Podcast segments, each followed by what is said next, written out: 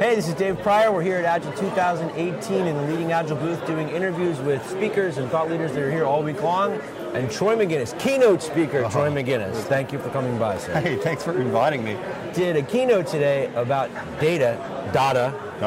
And normally I think people might not find that to be that sexy of a topic, but you did a great job making it fun for everybody, and then you said some totally insane things at the end. Yeah, that's always the challenge of presenting on data is that you've got to find a way to break down the barriers that everyone learned and got disappointed with during high school. Yeah. You know, there's this assumption that it's all hard and complex math and stuff like that, and so you know, I worked really hard to try and make it approachable.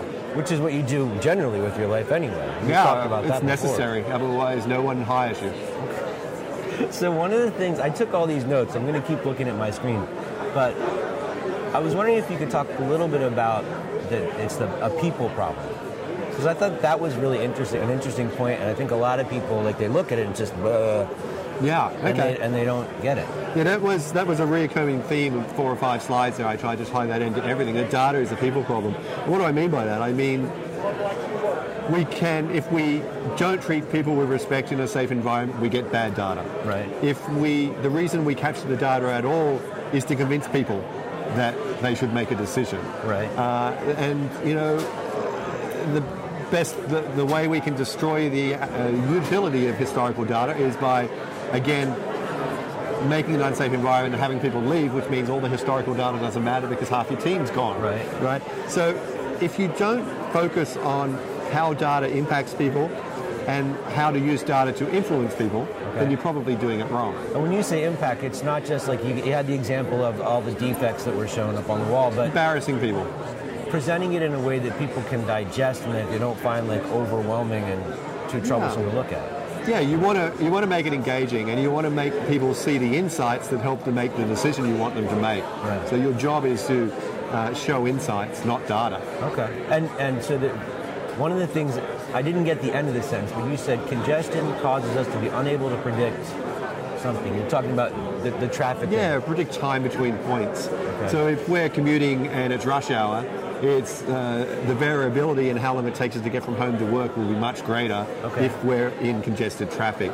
Because if it's free-flowing traffic, we know that we roughly drive the speed limit or less between all the roads between point A and B. We could just sum them together. Very easy calculation to do. Sure. But when we're going to be stopped by traffic lights and traffic accidents and road work, they're things that are unknowable in advance. Okay. So any sort of congestion, which in our world is dependencies or delays, waiting in queues for a certain skilled staff, those things may end up mattering more than the actual size of the work we intended to build in the first place. Okay. And is it also related to, like, when you were talking about it, it was kind of tied together in my head with getting rid of some of the old data.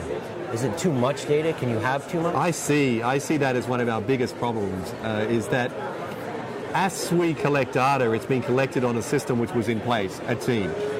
And then as that team changes because people get moved off onto other projects or leave, or you hire new people, that historical data has less and less value in predicting the future. Okay. So I think that one of the big problems I find is that inaccuracies that end up in forecasts is us using data from 2012, which has no relevance in today's world, and certainly no relevance in next week or next month's world. Okay. So I want people to be more eager to throw away data. Okay. And you know, and that's hard to do. Not all of it, though. Not all of it.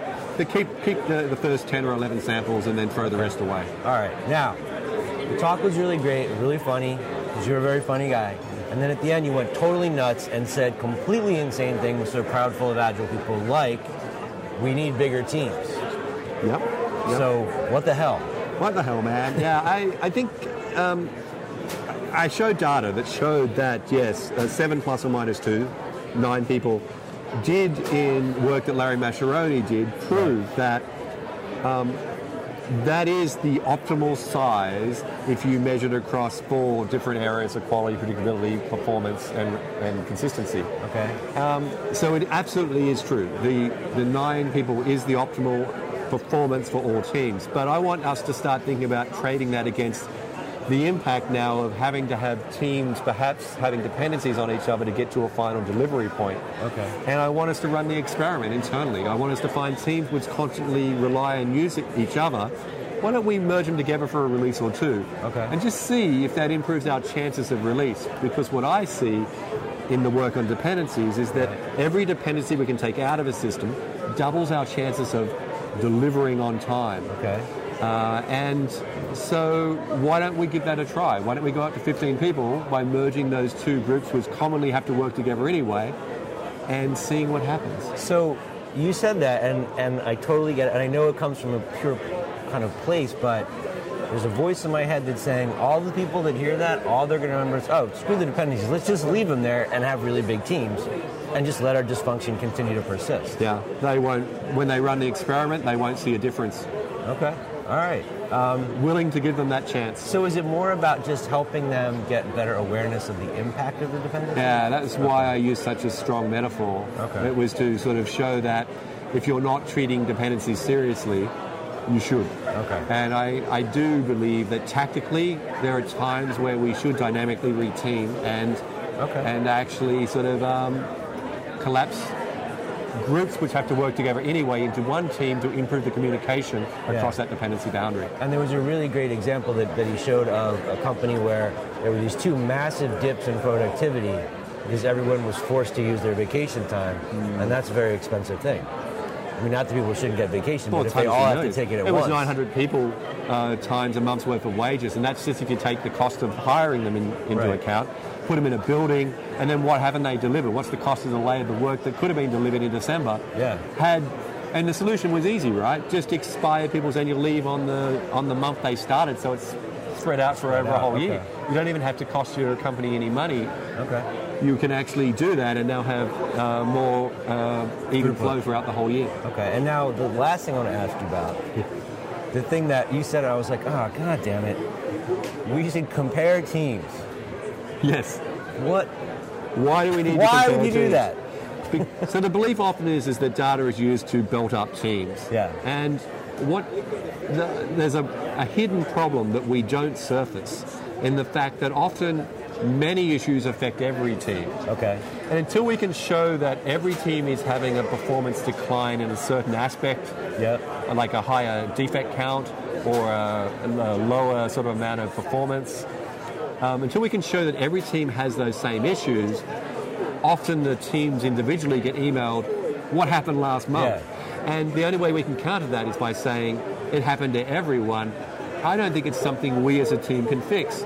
Back to you. Okay. And I think that's the sort of, in the manufacturing world, it was always common cause and special cause variation. The art is in understanding whether this is normal variation that's affecting just one or two screws being manufactured, or has a machine gone completely out of whack and we're going to get a whole batch of bad screws because the system's broken. Yeah. In our world, I think we need to find ways to very quickly identify, is it a systemic management issue? Or is it a local team issue? Okay. And that's what happens. When I go in, everyone assumes it's all the teams that need to be helped. Yeah. And what very quickly happens is I say, well, every team is affected by this very common cause here, like vacation policy. Yeah. Can we do something about that? Okay. Do you think that we're ever going to get to a point where somewhere in the organization, at management or at a PMO level or something like that, they're going to have somebody whose job is solely to... Because what you're talking about completely makes sense, and I can totally imagine lots of companies taking it and just using it the wrong way. But do you think they'll ever have somebody, a data scientist or somebody whose job is, watch all this stuff, tell us what it means, and show us like that it's a management problem or an HR problem, it's not a team problem? It may start that way. I hope it doesn't end there. Like, I hope the idea of the keynote was to sort of show that this stuff is important to you as a coach. Yeah. Even if you're a people person, you know, data is a people problem. It's about showing data in a compelling way that gives evidence to people to make a better decision. Yeah. So I would hope that every coach, scrum master, and team member is curious about what area they could improve on. Okay. And so I'm sure initially it's going to be a champion inside the company, and it might even become a dedicated sort of field. But I would hope that over time, our analytical ability as agile community grows enough that we can all make those same insights without the need of a data scientist. Okay. And if only there was a person out there who was creating tools like this and making them publicly available, the world would be a better place. Which he actually does. That was my intent on making them free, was to try and sort of lower the barrier to entry for people. Yeah. So it's not as hard as you think it is. So people can track you down on focusobjective.com. Yep. And your Twitter, which I have written down. What is your Twitter? Oh, it's t_magennis. Okay. Hopefully there'll be a link to that somewhere. Yeah, it's going to be in the show notes. And then the GitHub, because that gets the people who really love the tools and the free stuff, all the spreadsheets, all the white papers. And they get Focus Objective. They can go from there. Yeah, if you go for Focus Objective, there's one that says free stuff. Okay. Follow that link.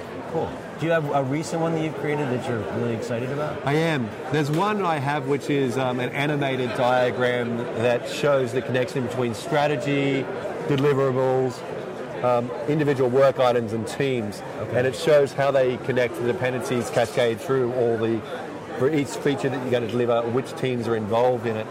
And what I'm hoping that we can start doing and using that tool is, in retrospectives, drag the date slider back to the start of the project and see when we pulled work in, which wasn't the most sensible work to start. Because I think we have a work start problem, not a work finish problem. I think we need to start work that finishes the most amount of work in the high priority items. Okay. And what I see is people starting work higgledy-piggledy in priority order. So it's a visualization to try and help people retrospect on why was that started by that team then? That's dumb. Okay. So if you're watching this, one of the great things about the stuff that Troy creates is they take very complex problems and he creates tools that make them really simple. And like I can look at them and usually make sense of them, which is awesome. So on behalf of the community, thank you. Oh, thank you. And thanks a lot for coming by. This was great. Hey, great to be here. Enjoy. You can relax now. You can go have a drink and have fun. Yeah. I drank too much gin last night, so I'm completely relaxed now. All right, cool. All right. Thank you very much. Thank you.